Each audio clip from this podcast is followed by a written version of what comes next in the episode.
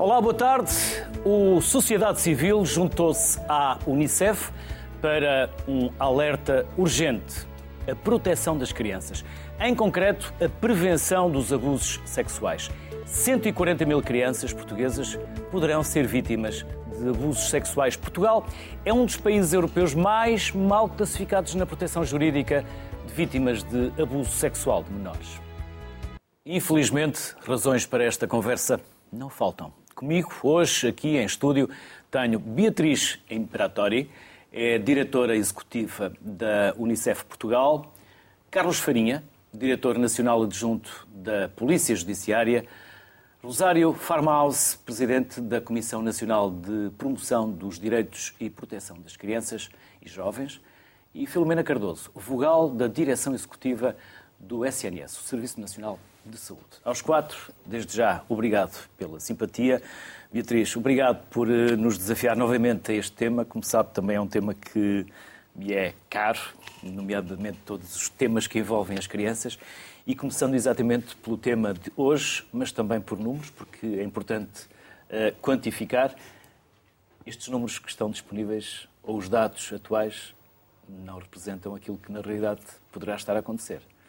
E se não representam, o que é que falta para que os números sejam mais próximos da realidade? Falta exatamente, por um lado, a capacidade de denúncia um, e falta, em paralelo, o estudo da realidade. E quando eu digo estudo da realidade, uh, e nós temos vindo isso, visto isso nos, nos, tempos recentes, nomeadamente com a denúncia no seio da Igreja Católica, mas é preciso compreender o fenómeno hoje. Portanto, é preciso que tenhamos um estudo que entenda qual é a criança que está em perigo, como é que o abuso de facto acontece, aonde é que acontece uh, e, e, depois uh, conseguir que todos aqueles que conhecem sabem uh, que o abuso sexual acontece, que tenham a capacidade de denunciar. E capacidade de denunciar implica várias coisas, não implica só, ah, eu sei que aconteceu e vou dizer ao meu amigo. Não chega. Portanto, e, e neste caso a legislação tem que prever quem é o responsável pela proteção da criança, quem é o responsável pela denúncia quais são os canais que tem que usar e aqui queria chamar a atenção também, os canais muitas vezes eles próprios, consoante os escolhemos e o formato que tenham, eles próprios podem ser estigmatizantes. E, portanto, os canais devem ser os mais natural possível dentro daquilo que é o ambiente e o hábito da criança, para que não seja estranho por exemplo, a criança uh, ir dirigir-se àquele sítio, àquela pessoa, ou uh, ligar para um determinado número de telefone. Vou dar um exemplo. Se uma criança usar o, o, a linha Saúde 24, é qualquer coisa que ela pode dizer. Se alguém lhe perguntar porquê é que estás a ligar, ela pode dizer, ah, sinto-me mal. E isso, pensando que muitas vezes o abuso acontece em casa é possível ao pai ou ao familiar mais próximo, responsável, verificar os números para os quais a criança liga, é muito importante que a criança tenha a capacidade de justificar de uma forma natural, sem se pôr mais uma vez em causa ou em risco. Não é? E, portanto, essa capacidade de denúncia é fundamental que tenha determinadas uh, características de segurança. Uh, é importante também que, ao fazer a denúncia, depois não exista uma revitimização consecutiva da criança ao longo do processo um, de averiguações, vou dizer assim. E, portanto, temos que conhecer a realidade, para conhecer a prevalência e para conhecer como é que é e como é que, como é que este fenómeno acontece. E temos que, obviamente, dar capacidade àqueles que são responsáveis e àqueles que são vítimas de poder denunciar a situação em segurança. Rosário Farmals, foi concordando especialmente quando Beatriz Sim. falava da é capacidade verdade, é verdade. de denúncia. Eu acho que assim, antes desta fase é preciso sensibilizar, consciencializar todas as crianças para o que é o abuso sexual, porque muitas crianças não denunciam porque acham natural. Porque acham natural, porque normalizaram aquele comportamento, porque se os adultos de referência uh, dão a entender que aquilo é normal, elas não conhecendo outro padrão, normalizam e só mais tarde é que percebem que foram vítimas de abuso. Portanto, é, é muito o foco tem que ser na, na, sensibilização desde pequeninos, desde, desde o infantário, diria do infantário, uh, para começarem a perceber que têm direito ao seu corpo, têm direito à, à, sua privacidade e que não vale tudo. Depois também desmistificar que o sexual não é apenas e só os contactos físicos, a intrusão, mas é também o expor a criança a conteúdos, a conversas que, que deixam a criança desconfortável, toques em locais que deixam a criança desconfortável e e que isso não é normal e que a criança tem o direito a poder dizer que isso não é normal. concordo inteiramente com a Beatriz quando refere que os canais de denúncia têm que ser amplos e vastos. Também um cuidado especial para uh, os adultos que ficam a saber da situação, este respeito para evitar a revitimização da criança e o contacto direto com a Polícia Judiciária, que é a entidade responsável por aferir se é verdade ou não. Há uma certa tendência de pensarmos isso não é verdade, ai, não vou dizer nada. E pode ser uma invenção, de uma maneira geral, as crianças não inventam situações que não viveram. Claro que cada caso é um caso, mas os especialistas saberão uh, perceber isso, mas não inventam. Agora, há esta dificuldade imensa por parte da criança ou do jovem, não só por pudor, por medo, por tantas vezes achar que foi culpado. Em relação às meninas, muitas vezes, quando começam a falar da situação com algum familiar, a negação por parte dos familiares e dizer tu também, se calhar estás a fazer confusão, tu expuseste quem te manda. e, e isso é, é, devastador, porque a coragem de comunicar uma situação que desconforta alguém é imensa ao começar. E quando os adultos não estão atentos ou desvalorizam ou começam a, a, pensar que a criança está a mentir, deitam por terra toda essa coragem que foram conseguindo. Por isso temos tantos casos de crianças que só comunicam já em adultos. Uh, conheço alguns casos que comunicam quando a pessoa já não faz parte do seu núcleo familiar ou já está afastada.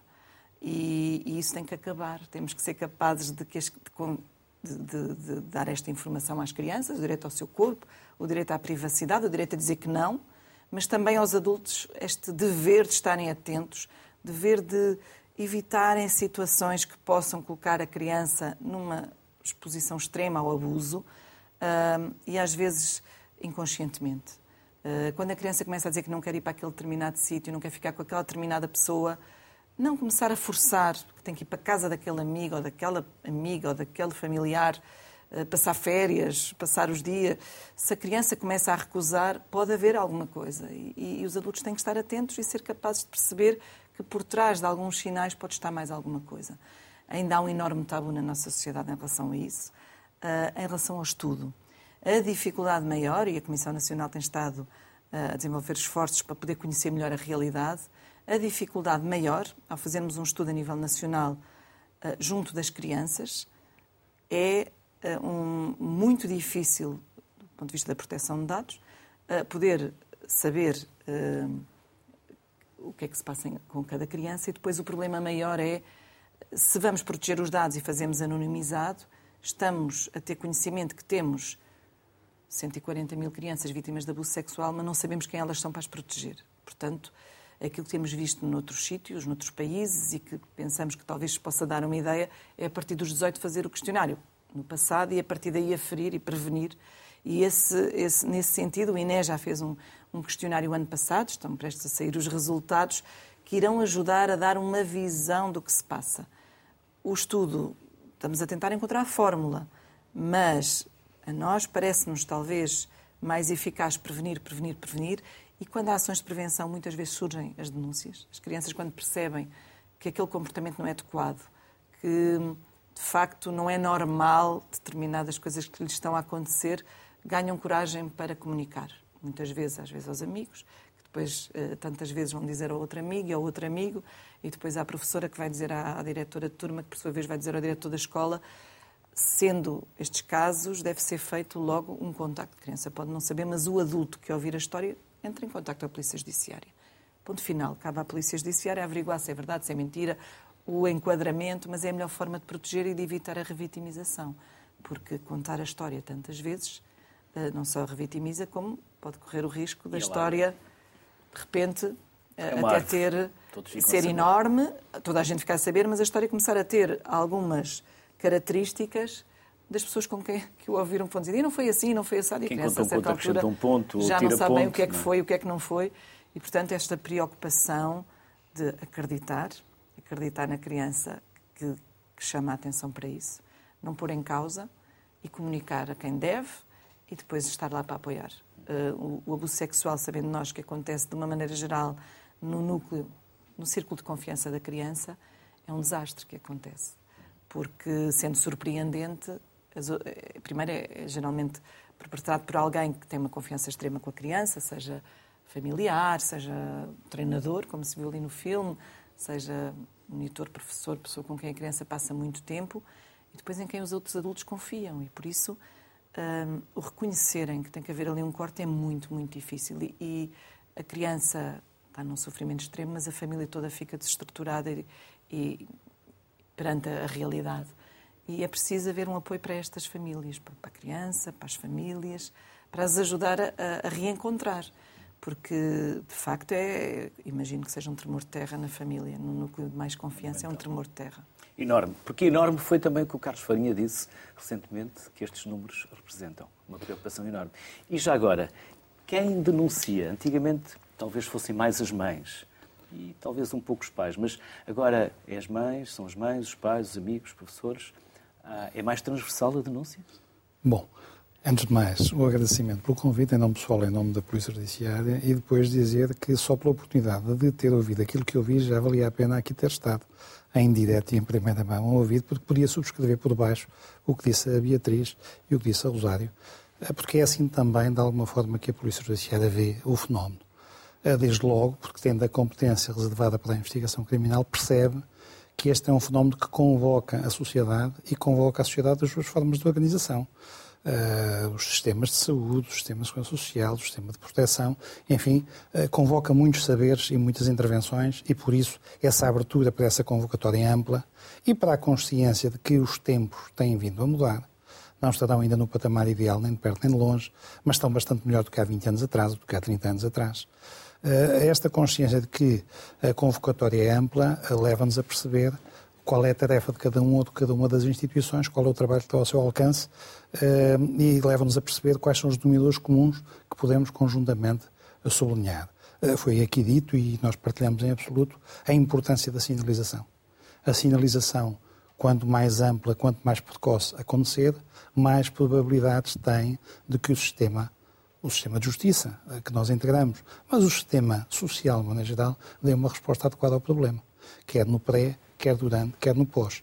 Por isso, a sinalização é absolutamente fundamental. De facto, durante muitos anos, até porque a natureza do crime, sem entrar aqui em grandes especificações jurídicas, a natureza do crime era semipública, isto é, só algumas pessoas é que poderiam apresentar a denúncia, foi assim até 2007, 2007 para cá já não é, e hoje eh, todas as pessoas podem sinalizar, não há requisitos especiais para, para, para trazer ao conhecimento do sistema uh, um facto que eventualmente constitua um crime de natureza sexual, sobretudo contra crianças e jovens, não há requisitos especiais, todas são chamadas a sinalizar, a denunciar, e o que nós assistimos da nossa casuística é que as origens da denúncia são cada vez mais pulverizadas. O que nos leva a crer, ainda que num critério mais ou menos empírico, de que, havendo esta pulverização e este alargamento das sinalizações, significa que aumenta a consciencialização da é sociedade para a problemática e, portanto, estamos a conhecer mais do iceberg e não está apenas o iceberg a aumentar. Mas deixe-me dizer-lhe o seguinte, ou deixe-me dizer-lhe o seguinte. Uh, a questão do iceberg em termos numéricos uh, é para nós sempre uma preocupação porque não gostamos de reduzir isto a um trato estatístico. Uma criança a mais vítima é sempre uma criança de mais como vítima. E, portanto, eh, saber exatamente o número, nós sabemos os nossos números, nós a casuística, porque ela está transformada em processos, eh, mas estamos também abertos e aceitamos. 15 mil nos últimos. Uh... Continua, diria eu, com uma dimensão demasiado significativa.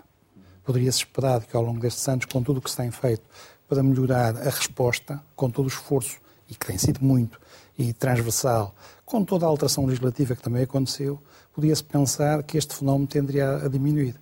E o que nós verificamos é que ele tende a manter uma dimensão muito significativa e provavelmente até encontrar algumas formas de maior complexidade associadas às novas tecnologias de comunicação, associadas a um fenómeno cada vez mais complexo, porque suscita os tais problemas adicionais, as tais posições, os tais riscos, e associado também, esse poderia ser mais compreensível, à, à liberdade que vamos usufruindo e à questão do desenvolvimento das vítimas e das, enquanto crianças que sofrem eh, alterações e que sofre também, sofre ou beneficia de novas formas de sentir aquilo que num tempo era tolerado e que agora se tem consciência de que não pode ser tolerado. Portanto, sob o ponto de vista estatístico, nós aceitamos que se façam estudos sociológicos, sociométricos, para perceber a dimensão. Mas temos uma certeza, é que a dimensão é muito significativa, ou melhor, continua a ser muito significativa, e isto convoca-nos para organizar o melhor possível a resposta, bem sabendo que a resposta não passa por uma resposta policial, mas também passa por uma resposta policial. resposta policial ao nível da investigação criminal, mas também resposta policial ao nível do encaminhamento de sinalizações, eh, para que o sistema de justiça possa responder sempre com a consciência de que não é o sistema único, convocado e capaz de enfrentar o problema. Filomena, também foi veemente quando o Carlos Farinha falava da sinalização e como o SNS consegue sinalizar. Boa tarde a todos. Eh, eu penso que o SNS tem nesta temática eh, três grandes áreas. Eh, uma área que é a área da prevenção e do trabalho, por exemplo, na saúde escolar, o trabalho com as famílias, o médico de família, os enfermeiros de família, para detectar precocemente situações de risco. Depois tem uma área de detecção dos, casos, quando as crianças recorrem aos serviços, nomeadamente ao serviço de urgência, que muitas vezes as crianças vão por outras queixas, queixas inespecíficas e que estão ligadas a esta a situação de abuso ou até de maus tratos. E depois tem uma terceira linha, que é a linha do apoio, quando as situações são de facto uh, uh, confirmadas, eh, como disse eh, a Rosário, quer o apoio à criança, quer o apoio à família, que fica completamente estruturada com a vivência desta realidade. Para que isto funcione, eh, é importante que os profissionais de saúde também sejam capacitados para conseguir trabalhar estas situações, que não é uma área que fosse muito trabalhada na área da saúde há uns anos e que agora está a ser cada vez mais trabalhada. Era uma área que ficava muito para alguns eh, profissionais mais da área da saúde mental, da psicologia, mas eu penso que tem que ser uma área transversal a todos os profissionais de saúde para que eles possam, de facto, conseguir uh, uh, prevenir as situações e uh, detectar aquelas que de facto acontecem. E os profissionais estão preparados para isso?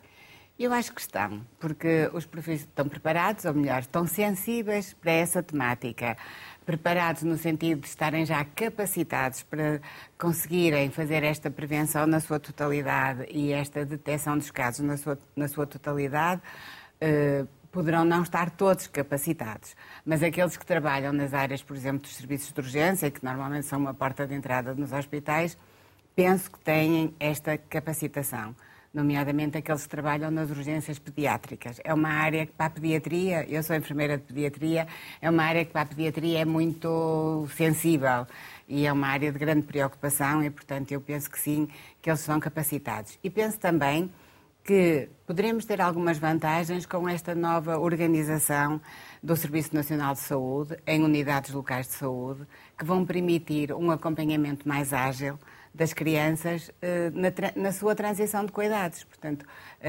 centrar uh, o SNS no não percurso do utente. Não ser é? atiradas de um Isso. lado para o outro. Não é? Centrar o SNS no percurso do utente, no percurso das suas famílias, poderá ajudar e vai com certeza ajudar na, na, na prevenção e na detecção precoce dos casos. Beatriz, há pouco o Carlos Farinha também falava nesta complexidade que veio adicionar a um problema que já era complexo das redes sociais, do online. Podemos começar por aí. Agora vão ter que repetir aquilo que dizíamos aqui enquanto ouvíamos a entrevista. Por isso, deixo, deixo o espaço para repetirem aquilo que disseram entretanto. Porque quem está lá em casa merece ouvir também aquilo que vocês aqui disseram. Eu, eu vou pegar na palavra complexidade e na questão uh, não só da complexidade, mas uh, pelo facto de todos estes, estes fenómenos serem multidimensionais. Uh, tanto o online como o offline. Depois, obviamente, há especificidades de cada um destes meios e de cada um destes contextos. Mas um, aquilo que acontece à criança, uh, e aliás, como nós vimos aqui só desta primeira volta à mesa, exatamente, é tratado numa área específica, mas depois é fundamental que esse olhar seja integrado, uhum. que essa perspectiva sobre a criança seja uma perspectiva integrada e que, obviamente, toda a decisão, toda a ação depois seja coordenada. E, portanto, é fundamental criar a visão integrada a par de alguém, e quando eu digo alguém, pode não ser necessariamente uma pessoa, uma pessoa ou uma instituição, que de facto tenha a responsabilidade de chamar a si todos estes olhares específicos, que construa uma única perspectiva integrada sobre a criança e que depois defina a tal ação também ela uh, coordenada, obviamente, e monitorize e uh, avalie o impacto dessa ação, dessa decisão, etc. E, portanto, esta, esta peça que eu diria que nos falta ainda construir no nosso sistema uh, e que cada vez que estas respostas são mais especializadas e têm maior complexidade, para usar a sua, a sua palavra, é, é do, fundamental. Do a sua palavra? é, é de facto fundamental garantir que este, e vou dizer, este organismo de cúpula uh, consiga trazer a si, chamar a si as várias dimensões e uma ação coordenada. Um, o online traz um nível uh, de exigência sobre as respostas que já existem adicional, adicionais. Um, há muita coisa que nós sabemos, também há muita coisa que ainda não compreendemos nem sabemos. Uh, é fundamental adaptar todo o quadro legislativo e de resposta ao online. As coisas, temos que fazer um trabalho de paralelismo um, e, obviamente, criar aqui disposições novas. A questão da, da quanto tempo é que arquivamos a informação disponível, quem é que fica uh, responsável pela guarda de toda essa informação, uh, a conduta das próprias empresas que disponibilizam serviços no digital. Uh, e, portanto, há aqui um conjunto de novas dimensões uh, que vamos ter que passar a ter em conta e integrar uh, neste nosso olhar de proteção sobre a criança, com novas exigências, um, a questão, por exemplo, da salvaguarda uh, das crianças e de todos os profissionais que trabalham com crianças que têm que ter uma formação específica em salvaguarda, saber o que é que isto quer dizer. Ou seja, para um pediatra, se calhar, tem um determinado sentido, para alguém que trabalha numa CPCJ tem outro, para alguém que trabalha na Polícia Judiciária tem outro, para nós que trabalhamos na Unicef também, evidentemente, tem, tem uma outra, mas é preciso que todos nós, enquanto profissionais que trabalhamos ou para crianças ou com crianças, tenhamos estes fundamentos de salvaguarda da criança, de facto, embebido na, na nossa prática. E aqui eh, mais um, uma dimensão que gostava de deixar e que é a questão da idoneidade de todos estes profissionais. E, portanto, este olhar exigente para todos aqueles então que trabalham diretamente com crianças, eh, que temos que passar a ter, enfim, ao escrutínio normal das organizações. Enfim, às vezes, se pertencemos, vou falar no meu caso, que para assumir um determinado papel, obviamente tenho que, tenho que garantir que sou idónea, não é? uh, e que é um conjunto de coisas que nunca fiz e que nunca farei. Um, e, e, portanto, temos que subir um nível da exigência e da formalização dessa exigência uhum. para todos aqueles profissionais que trabalham com, com crianças. E, mais uma vez, no mundo digital, tudo isto se transforma. É? Um, usar as imagens que, por exemplo, incautamente todas as crianças utilizam num balneário, que é um espaço íntimo e de privacidade, mas, por exemplo, o uso dos telemóveis indiscriminadamente e sem restrições ou regras nesses espaços de intimidade proporciona, um, se há alguém que é responsável por aquele balneário, se há um professor que sabe o que é que acontece ali, então essa responsabilização de todos estes profissionais também deve acontecer, uh, mais uma vez trazendo um contexto novo que é o online. Sem dúvida. Mas olha, legislação, formação, idoneidade, por onde quer começar? Pois, pelo online em concreto. Mas para se buscar aqui, pegar na, na idoneidade, que a Beatriz fala muito bem, concordo inteiramente. Uh, eu acho que os profissionais que trabalham com crianças neste momento já lhes é solicitado o registro criminal, mas acho que temos que ir mais além, porque de facto. Uh, quer dizer, primeiro que tenham qualquer coisa no registro criminal, felizmente, que não, não há muitos com, com, com o seu registro criminal marcado mas a verdade é que tem a ver também com o código de conduta e eu acho que tem que haver uma, uma sensibilização, uma formação e uma responsabilização dos atos para que os, os, adultos percebam e não se demitam das suas responsabilidades quando acontece alguma coisa com as crianças com quem trabalham. Hum, portanto, sem dúvida, esta, esta preocupação de idoneidade, de, de, responsabilidade é muito importante para garantir uma maior proteção das crianças. O online é um desafio enorme para as famílias, para os sistemas, para o sistema de proteção, porque, dizíamos aqui em off, uh, pondo no lugar de, de, na família, eu também tenho, embora felizmente já são crescidos, mas tenho três, dois rapazes e uma rapariga, um, ehm, e a verdade é que ficamos muito descansados porque achamos que eles estão seguros porque estão em casa. E tantas vezes com crianças com 8, 9, 10 anos, e nós temos casos concretos que chegam até nós. E mais ainda uh, que estão no quarto que estão no quarto e que, e tenho um caso de não há muito tempo, em que uh, quando a mãe vai ao quarto chamar, estava-se a despir para a câmara. Portanto, uh, já estavam num nível que os pais, não só porque têm menos competências digitais do que os filhos, porque os filhos já nasceram numa geração digital, os pais, bem, as gerações mais novas sim, a minha geração não, e portanto eles estão muito mais à frente, pelo desconhecimento que existe. Este equilíbrio entre privacidade do jovem e supervisão tem que, tem que acontecer. E por isso os pais também têm que ter um, uma cidadania digital, uma capacidade, uma capacitação digital. Até há formações de pais digitais para perceberem como é que tocam nestes temas e como é que falam com os filhos sobre estes temas para os protegerem, uh, dando conhecimento, ajudando a, a trazer o tema para a ordem do dia, mas também limitando os acessos durante determinados tempos para, para se garantir que a comunicação flui, que estão todos a ouvir, o que é cada vez mais difícil. Nós vamos aos restaurantes e vemos, desde a mãe, o pai e os filhos, todos estão no telemóvel e estão na mesma e mesa. estão a falar entre eles. Exato. Acontece isso com irmãos em quartos Sim. diferentes também. Também já tive essa experiência. É, é extraordinário, quer dizer. Então, porquê é que não se juntam? É, é, é toda uma mudança que temos que estar todos preparados mas a verdade é que não vai mudar assim, não é? E, portanto, nós ou apanhamos o barco ou vamos deixá-lo escapar. E, nesse sentido, esta consciencialização, mas responsabilização do papel de cada um, só assim é que vamos conseguir chegar a algum lado, sabendo que o online é muito mais difícil de se agarrar.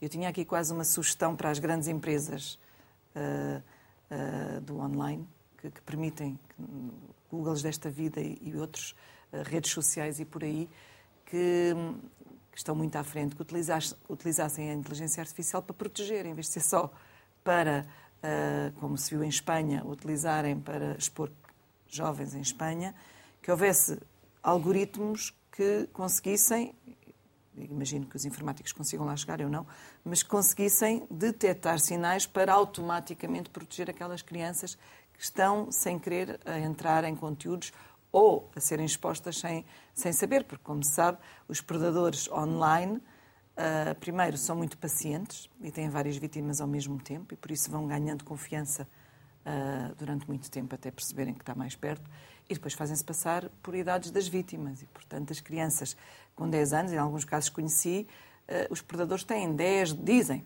ter 10, 12 anos, até começam a evoluir nos pedidos e depois se vem perceber que afinal não era nada 10, 12 anos. E esse cuidado a ter, que é realmente invisível aos olhos de quem está perto, hum, tem que ser fruto de um conhecimento, de sabermos que isto existe e de prepararmos as crianças também para, se alguma coisa não está muito bem, comunicarem, falarem, perceberem hum, e encontrar outras formas de, de, de, interação com as crianças, hum, deixando que não passem tantas horas ou permitindo que passem menos horas agarradas a um ecrã e que encontrem outras formas de se divertir para, e, e, de conviver, porque as crianças estão cada vez mais sós, não é? Têm menos irmãos, têm menos primos, famílias são pequeninas. Uh, os pais estão cada vez mais, cada vez mais, mais domésticas exatamente. Ou é? Portanto, também estão muitos pais uh, uh, muito dependentes eles próprios das tecnologias, com muita dificuldade em parar o, tele, o telemóvel entre as tarefas todas que têm para fazer e por isso as crianças seguem o exemplo dos adultos. E se é normal estarem todos ao mesmo tempo, constantemente no telemóvel, vão entrar por esse caminho. É um desafio de todos e eu acho que aqui é muito importante eh, ninguém se demitir do seu papel.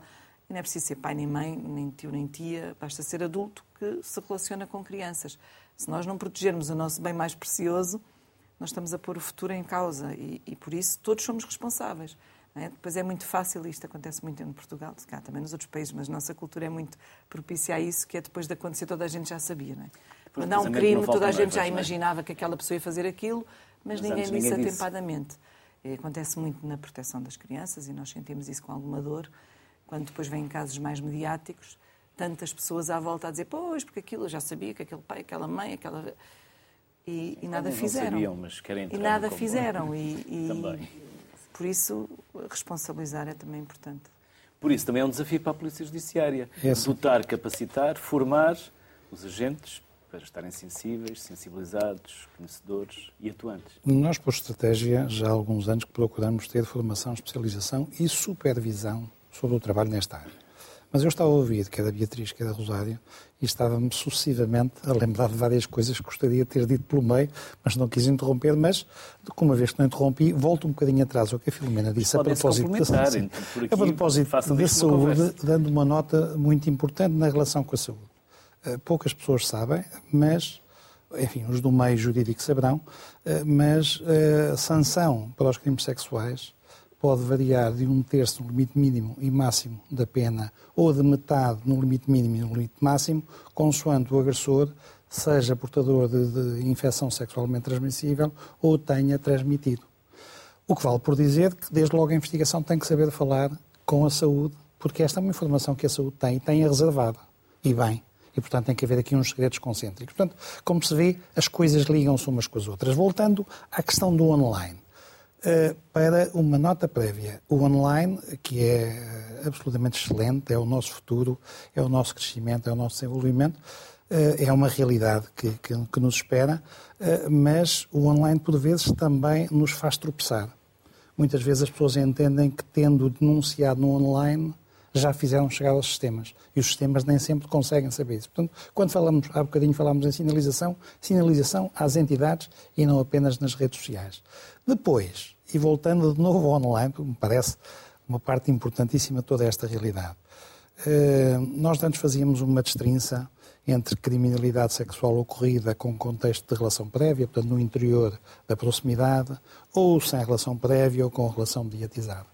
Hoje já não faz muito sentido fazer esta distinção. Porquê? Porque hoje o que acontece no seio da família acaba por ter, de alguma forma, também uma nota qualquer da relação mediatizada. O que é que eu quero dizer com isto? Possivelmente um pai abusador faz uma fotografia da, da, da criança que abusou e vai difundi-la. E, portanto, como dizia a Beatriz há bocadinho, é preciso perceber quem detém os elementos ou os rastros uh, informáticos que permitam fazer o circuito ao contrário e que permitam a reação uh, dos sistemas para sancionar este tipo de conduta. Portanto, é muito fundamental também para esta matéria, não só para a matéria da criminalidade económica, para o terrorismo, para todas as outras coisas, mas para a matéria da criminalidade sexual, é cada vez mais necessário sabermos como e quando podemos chegar aos metadados criou-se há, alguns, há algum tempo atrás uma grande discussão sobre esta matéria, porque se achou que os metadados eram uma compressão excessiva da nossa liberdade. Então temos que encontrar o ponto de equilíbrio entre o que é que deve ser a compressão aceitável da nossa liberdade para ganharmos a capacidade de perseguir e sancionar algum tipo de comportamentos, porque muitas vezes o único rastro desses mesmos comportamentos é o online. Seja pela forma da pornografia, a pornografia não deixa de ser a imagem de qualquer coisa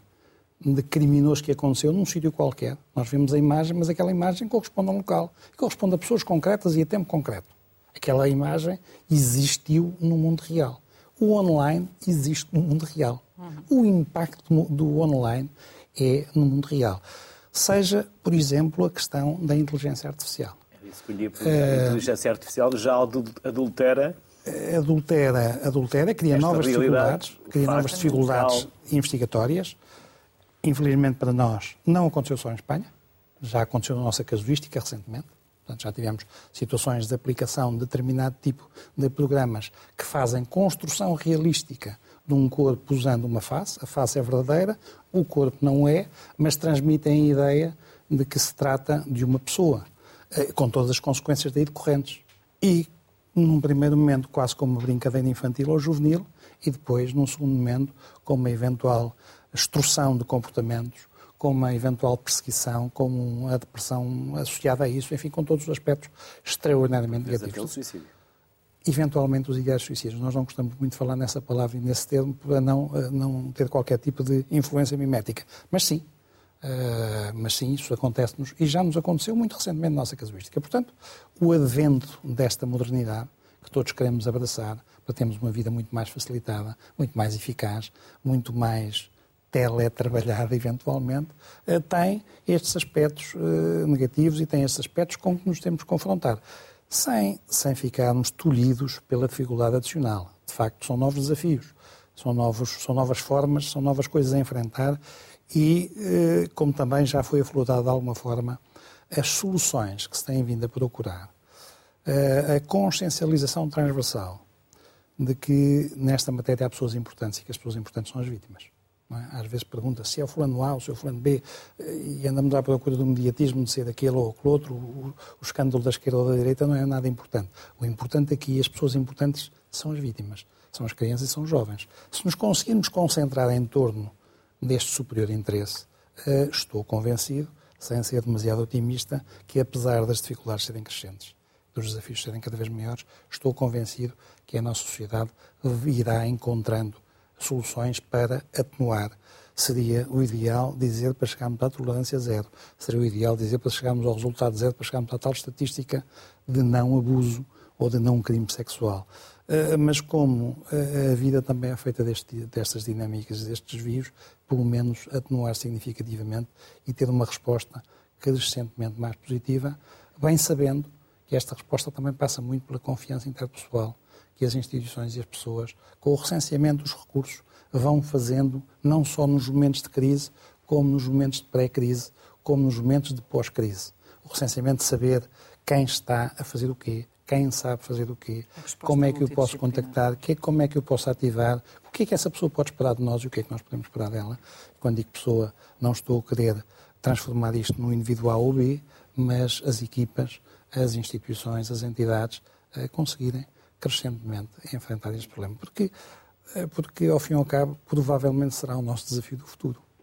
E se queremos que a sociedade, para além das questões ambientais, para além das questões económicas, para além de todas as outras questões muito importantes que a sociedade se continue a desenvolver, temos que olhar para as crianças numa perspectiva absolutamente ampla, transversal e eficaz. Filomena Cardoso. Coloco uma questão ou deixo em aberto, porque já se falou de tantas coisas aqui eh, nesta Bem, ronda que não a quero condicionar na resposta. mesmo de muitas coisas e o pensamento vai rodando pelas várias coisas que vamos falando e eu estava aqui a pensar uh, que, de facto, nós fazemos muita formação para os pais no âmbito da parentalidade. Ensinamos a sopa, a massagem, a amamentação. Eu acho que nós, se calhar, temos que começar a pensar em fazer também algumas formações para os pais no âmbito da utilização das novas metodologias, que é algo que não fazemos porque os próprios adultos, trabalhadores também na área da saúde, profissionais, também vivem com elas e se calhar nem sempre param para pensar o risco que elas podem ter.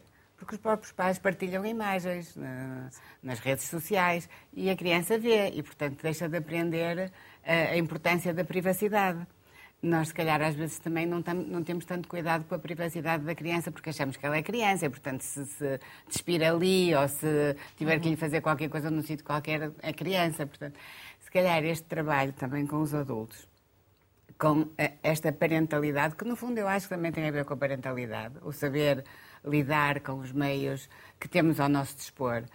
Portanto, este trabalho com as famílias e o trabalho também no meio escolar, que é muito importante. A escola tem que ser um complemento da família, não é uma substituição da família, é um complemento da família. Uh, há aqui um campo grande para os profissionais de saúde poderem trabalhar também e ajudarem, porque o online vai continuar, ele vai estar aí. E nós estamos numa sociedade de Big Brother, perdoem-me a expressão, mas temos que começar a perceber que para as crianças isto pode ser um risco maior e muito mais acrescido do que é para um adulto. Temos mais ou menos três minutos para cada um nesta, nesta última ronda. Isto era um tema que daria para ficarmos aqui horas, mas teremos mais oportunidades, porque a Beatriz está sempre a desafiar-nos e o Carlos também já veio cá várias vezes e vocês sintam-se também à vontade para nos desafiar para este tema ou com novas abordagens. Gostava de falar da legislação, mas da prescrição Pois, pois. Podemos começar, Beatriz? Sim, não, como é, qual é a prescrição, como deveria ser e já agora, onde é que nós estamos? No, na cauda da Europa, não é? Entre aqueles que se podem considerar os piores? Um, não, não, vou, não vou caracterizar assim e vou, vou pegar um bocadinho antes na questão do porquê prescrever. Acho que é aí que devemos começar. Vou perguntar assim, qual é a necessidade de uma prescrição? Não é? E se, como, como como estávamos, penso que todos a dizer, o, o centro aqui é a criança vítima e, e, quando olhamos para ela, qual é a utilidade para a vítima, para a vítima uh, dessa prescrição? Quando sabemos, por exemplo, que a maturidade está, por exemplo, ligada com a, a capacidade uh, dessa pessoa ser independente, autónoma, uh, e, e, muitos estudos indicam a partir dos 40 anos, e falamos autonomia não é só uma questão de rendimento, questão emocional também. A questão, enfim, nós podemos dizer, eh, cortou o cordão umbilical não com todos com aqueles. Não, não tem a ver com maioridade. Não, não tem, não. não tem a ver com os 18 aanos. Não tem a ver com isso. Uh, tem a ver com outro tipo de maturidade, com outro tipo de, de momento do, do, percurso de vida de cada um. E, portanto, eu a pergunta que deixaria aqui é porquê termos um limite para a validade, digamos assim, daquele crime. E, e, e há países que não, onde, onde, esse limite não existe, de facto. Uh, eu sei E não deveria existir, Beatriz? Não, não, eu não, eu não vou pôr os termos assim. Não é, não, não deveria existir. Eu acho que aí eu penso que o prazo deveria ser o mais longo possível. Uhum. E pensando na vítima. Um, Dir-me-ão, e porque também existem argumentos, ah, mas há, mas há, e, mas que eu penso que eles são uh, argumentos de exceção e não de, de, maioria. E em que dizem, não, é importante para a vítima também haver um prazo em que tudo acaba. E que ela, tendo ou não denunciado, uh, pode fechar uh, o, exatamente aquele capítulo da sua vida. Mas eu diria, mas isto é exceção. Uh, e não sei se é esse o argumento que deve condicionar a questão do prazo, digamos assim, de denúncia daquele, daquele crime. E, portanto, eu diria, a primeira pergunta sobre a qual devemos refletir é porquê é que temos que ter um prazo, uma prescrição? Depois, em que momento, pensar em que momento é que, de facto, momento da sua vida é que as vítimas uh, estão preparadas uh, para fazer esta denúncia. Um, e aqui sim os estudos indicam por volta dos 40 anos. Um, e depois, obviamente, temos que conhecer o fenómeno. Se, se, o fenómeno depende se ele é maioritariamente, se ele acontece maioritariamente aos 3 anos, aos 10, aos 12, aos 15, aos 18. É? Uhum. E temos que pensar em tudo no seu conjunto e fazer com que tudo isto faça, faça sentido.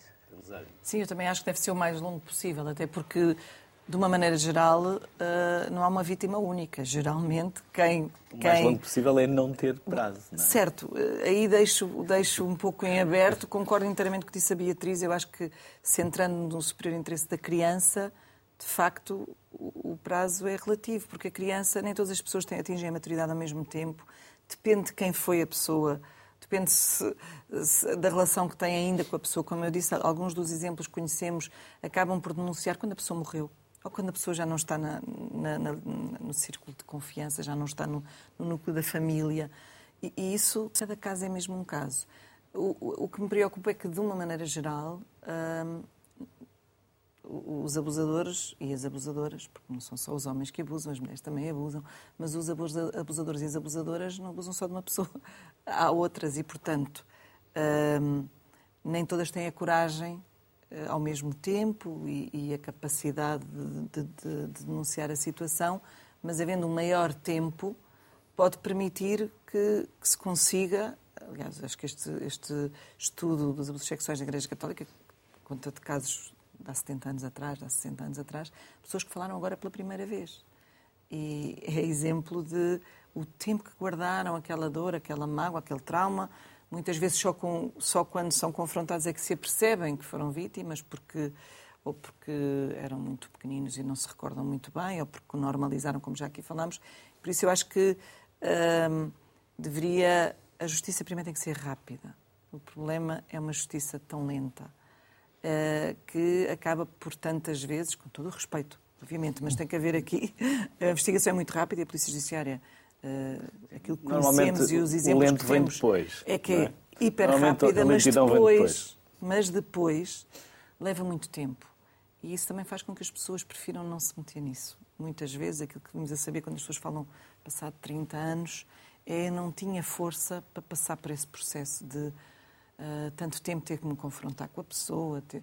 Então, tínhamos que encontrar alguma forma, e voltando um pouco atrás do que a Beatriz tinha falado, desta resposta interdisciplinar, multidisciplinar, uh, que, que, nós em Portugal estamos a tentar uh, replicar, porque existem estes modelos noutros países da União Europeia, o Conselho da Europa está muito empenhado em que os países tenham uma resposta para as crianças vítimas de abuso sexual, uma resposta integrada, aqui bem falada, e nós estamos a fazer esforços nesse sentido, esperemos em breve ter notícias em conjunto com a Polícia Judiciária e outras entidades, mas encontrar mecanismos que ajudem não só na comunicação, que acompanhem durante e no pós e que façam com que as pessoas, e as crianças e os jovens neste caso, sintam que valeu a pena, ah, que ah, sim, devem comunicar, que conseguiram ficar protegidas e isso é um caminho de todos nós também. E por isso, prescrição, não prescrição, Quanto maior for o prazo, melhor. Uh, eventualmente, depois haverá aqui algumas questões mais jurídicas, mas tem que haver formatos e formas da criança poder uh, tanto quanto possível, prevenir-se para não chegar lá, mas chegando lá ter capacidade de comunicar o que se passa, denunciar a situação. Mas a criança não vai à esquadra, não vai ao Não, não, não. A criança, de maneira geral, vai falar com um adulto. E aqui, mais uma vez, o reforço dos adultos. Mas o reforço da responsabilidade dos adultos de acreditarem. Eu acho que um adulto pode começar por não acreditar, e esse é que tem dito os estudos, não é? inicialmente, por cima se é próximo, uh, por não acreditar ou não querer acreditar, e portanto tentar encontrar mil desculpas para que aquilo não possa ser verdade, porque vai destruir tudo. Mas quando percebe que é verdade, avança e avança Sim, duramente. Eu, eu acho que, desculpe, eu acho que também há aqui, e nós falámos na questão da formação, Uh, e quando falamos nos professores, não é só uma questão de acreditar. Por vezes a criança não verbaliza, mas Sim, tem comportamentos tem e atitudes. Sim, exatamente. Sim. E esses comportamentos Sim. e atitudes revelam questões. E, e, o profissional deve ser capaz de explorar os sinais uh, que os a criança sinais, apresenta. Exatamente. Sim. E, portanto, se uma criança tem por exemplo, passa a ter comportamentos mais agressivos, mais violentos, não consegue estar concentrada, tem um total déficit de atenção. Utiliza um comportamento corporal e verbal não adequado para a idade. Tudo isso. Uh, excessivamente sexualizado. Ali... Nós, nós, muito rapidamente, nós num dos nossos últimos comunicados, temos justamente uma situação no Norte, que a sinalização foi do agrupamento escolar, porque o comportamento agitado da vítima levou a essa sinalização e a investigação detectou que há dois anos essa vítima andava a ser pressionada por alguém a quem tinha, com quem tinha partilhado, estamos a falar de um rapaz uh, que está um adolescente, atualmente com 14 anos, com quem tinha partilhado determinado tipo de fotografias íntimas e o agressor exigia-lhe determinado tipo de comportamentos e determinado tipo de encontros presenciais. Lá está a ligação entre o online, online e o presencial. Mas voltando ainda à questão da prescrição, porque também gostaria de dizer alguma coisa sobre isso. Lembro-me que dizia a Catalina Pestana, não há justiça na espera mas é preciso esperar pela justiça. Queremos uma justiça célere, mas também não a queremos precipitada, porque tem que ser uma justiça que pondere aqui um conjunto de bens jurídicos. A prescrição da criminalidade sexual em Portugal já tem um prazo relativamente alargado, que pode não ser suficiente. Digo relativamente alargado porque só funciona no caso dos crimes contra as crianças e jovens a partir dos seis meses eh, seguidos aos 23 anos de idade. Mas pode ter que ser alargado pode ter que ser alargado, fala-se em alargar para 30 anos. Naturalmente que há aqui duas questões de natureza técnico-jurídica a ter em conta, que é o equilíbrio do sistema, ou seja, se tornamos muito alargado o tempo de prescrição, ainda que se possa pôr a questão que a Beatriz disse, mas será que o sistema tem que ter alguma prescrição? Será que o sistema se pode permitir a esquecer uma coisa que se torna inesquecível? Enfim, é a filosofia jurídica e doutrina jurídica e alguém terá que eh, decidir e avançar nesse sentido. Mas o que é facto, repito, é que o sistema tem que ter alguns equilíbrios e se alargar a prescrição para os crimes contra o direito à liberdade sexual e à autodeterminação sexual, provavelmente também terá que alargar a prescrição para os crimes contra a vida, porque o bem-vida claro. também é um bem extraordinariamente importante, ou outros, enfim, terá que ponderar aqui. E resta uma última pequena nota uh, de dificuldade adicional aumenta a prescrição, sim, eh, mas o aumento da prescrição muitas vezes leva a maior dificuldades no que diz respeito à investigação, porque reduz substancialmente a possibilidade de vestígios e torna a produção de prova muito assente na prova pessoal. Nós fazemos uma prova pessoal com determinado tipo de técnicas de entrevista procuramos que seja tendencialmente real. Bom, mas se tivermos um vestígio biológico, as coisas estão mais fáceis de se tornarem mais rápidas e, portanto, eh, o alargamento da questão prescricional eh, pode aumentar esta dificuldade relativamente à prova física propriamente dita. Mas no equilíbrio das coisas poderá vir a ser essa a solução. E repito, esta situação da denúncia de condutas que durante muitos anos eh, foram silenciadas, provavelmente poderá levar a nossa sociedade, e quando digo a nossa sociedade, os representantes da nossa sociedade em termos de legislação, a encontrar soluções mais compatíveis com isto que vamos conhecendo.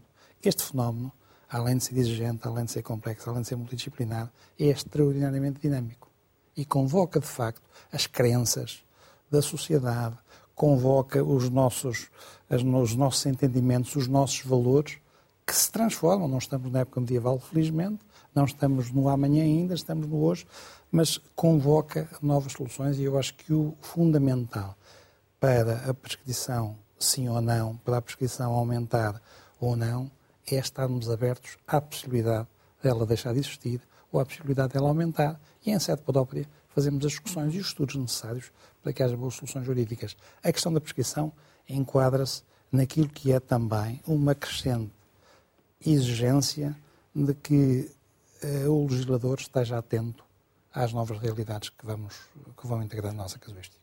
Filomena, quer entrar também na prescrição? Uh, eu acho que a prescrição não devia ser o nosso foco. Eu acho que o nosso foco devia ser capacitar as famílias, as escolas, as crianças a fazerem Cidadania. as denúncias, a fazerem, a, a, a, a, relatarem as situações.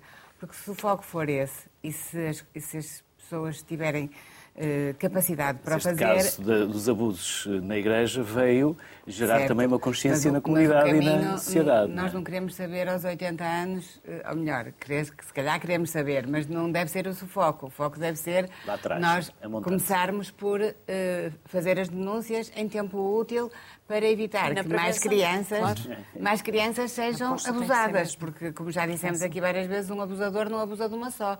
E, portanto, a tendência é, é para, para haver mais crianças envolvidas. Portanto, quanto mais cedo houverem, eh, acontecerem as denúncias, mais prevenção nós estamos a fazer dos casos. E, portanto, eu acho, do meu ponto de vista, Uh, acho que o foco devia ser aqui e não tanto na prescrição, embora eu também balanço aqui entre duas, duas áreas. Por um lado, acho que se calhar não devia haver prescrição, mas por outro lado também percebo que tem que haver um tempo para se fazer, para se encerrar a história e, e, para se perceber, pronto, a partir dali acabou e se não disse nada até agora também já não vou dizer mais e vou encerrar este capítulo da minha vida.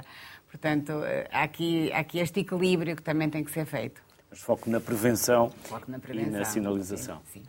Eu gostava só de reforçar uma coisa que o Carlos disse, porque acho que até, até para me para não criar aqui, eu, eu falei de. Eu critiquei uh, a justiça por ser lenta, porque é a percepção que nós temos, mas acho que ele disse uma coisa muito importante, que é, que é este equilíbrio que se tem que encontrar. Eu queria só reforçar isso, não é?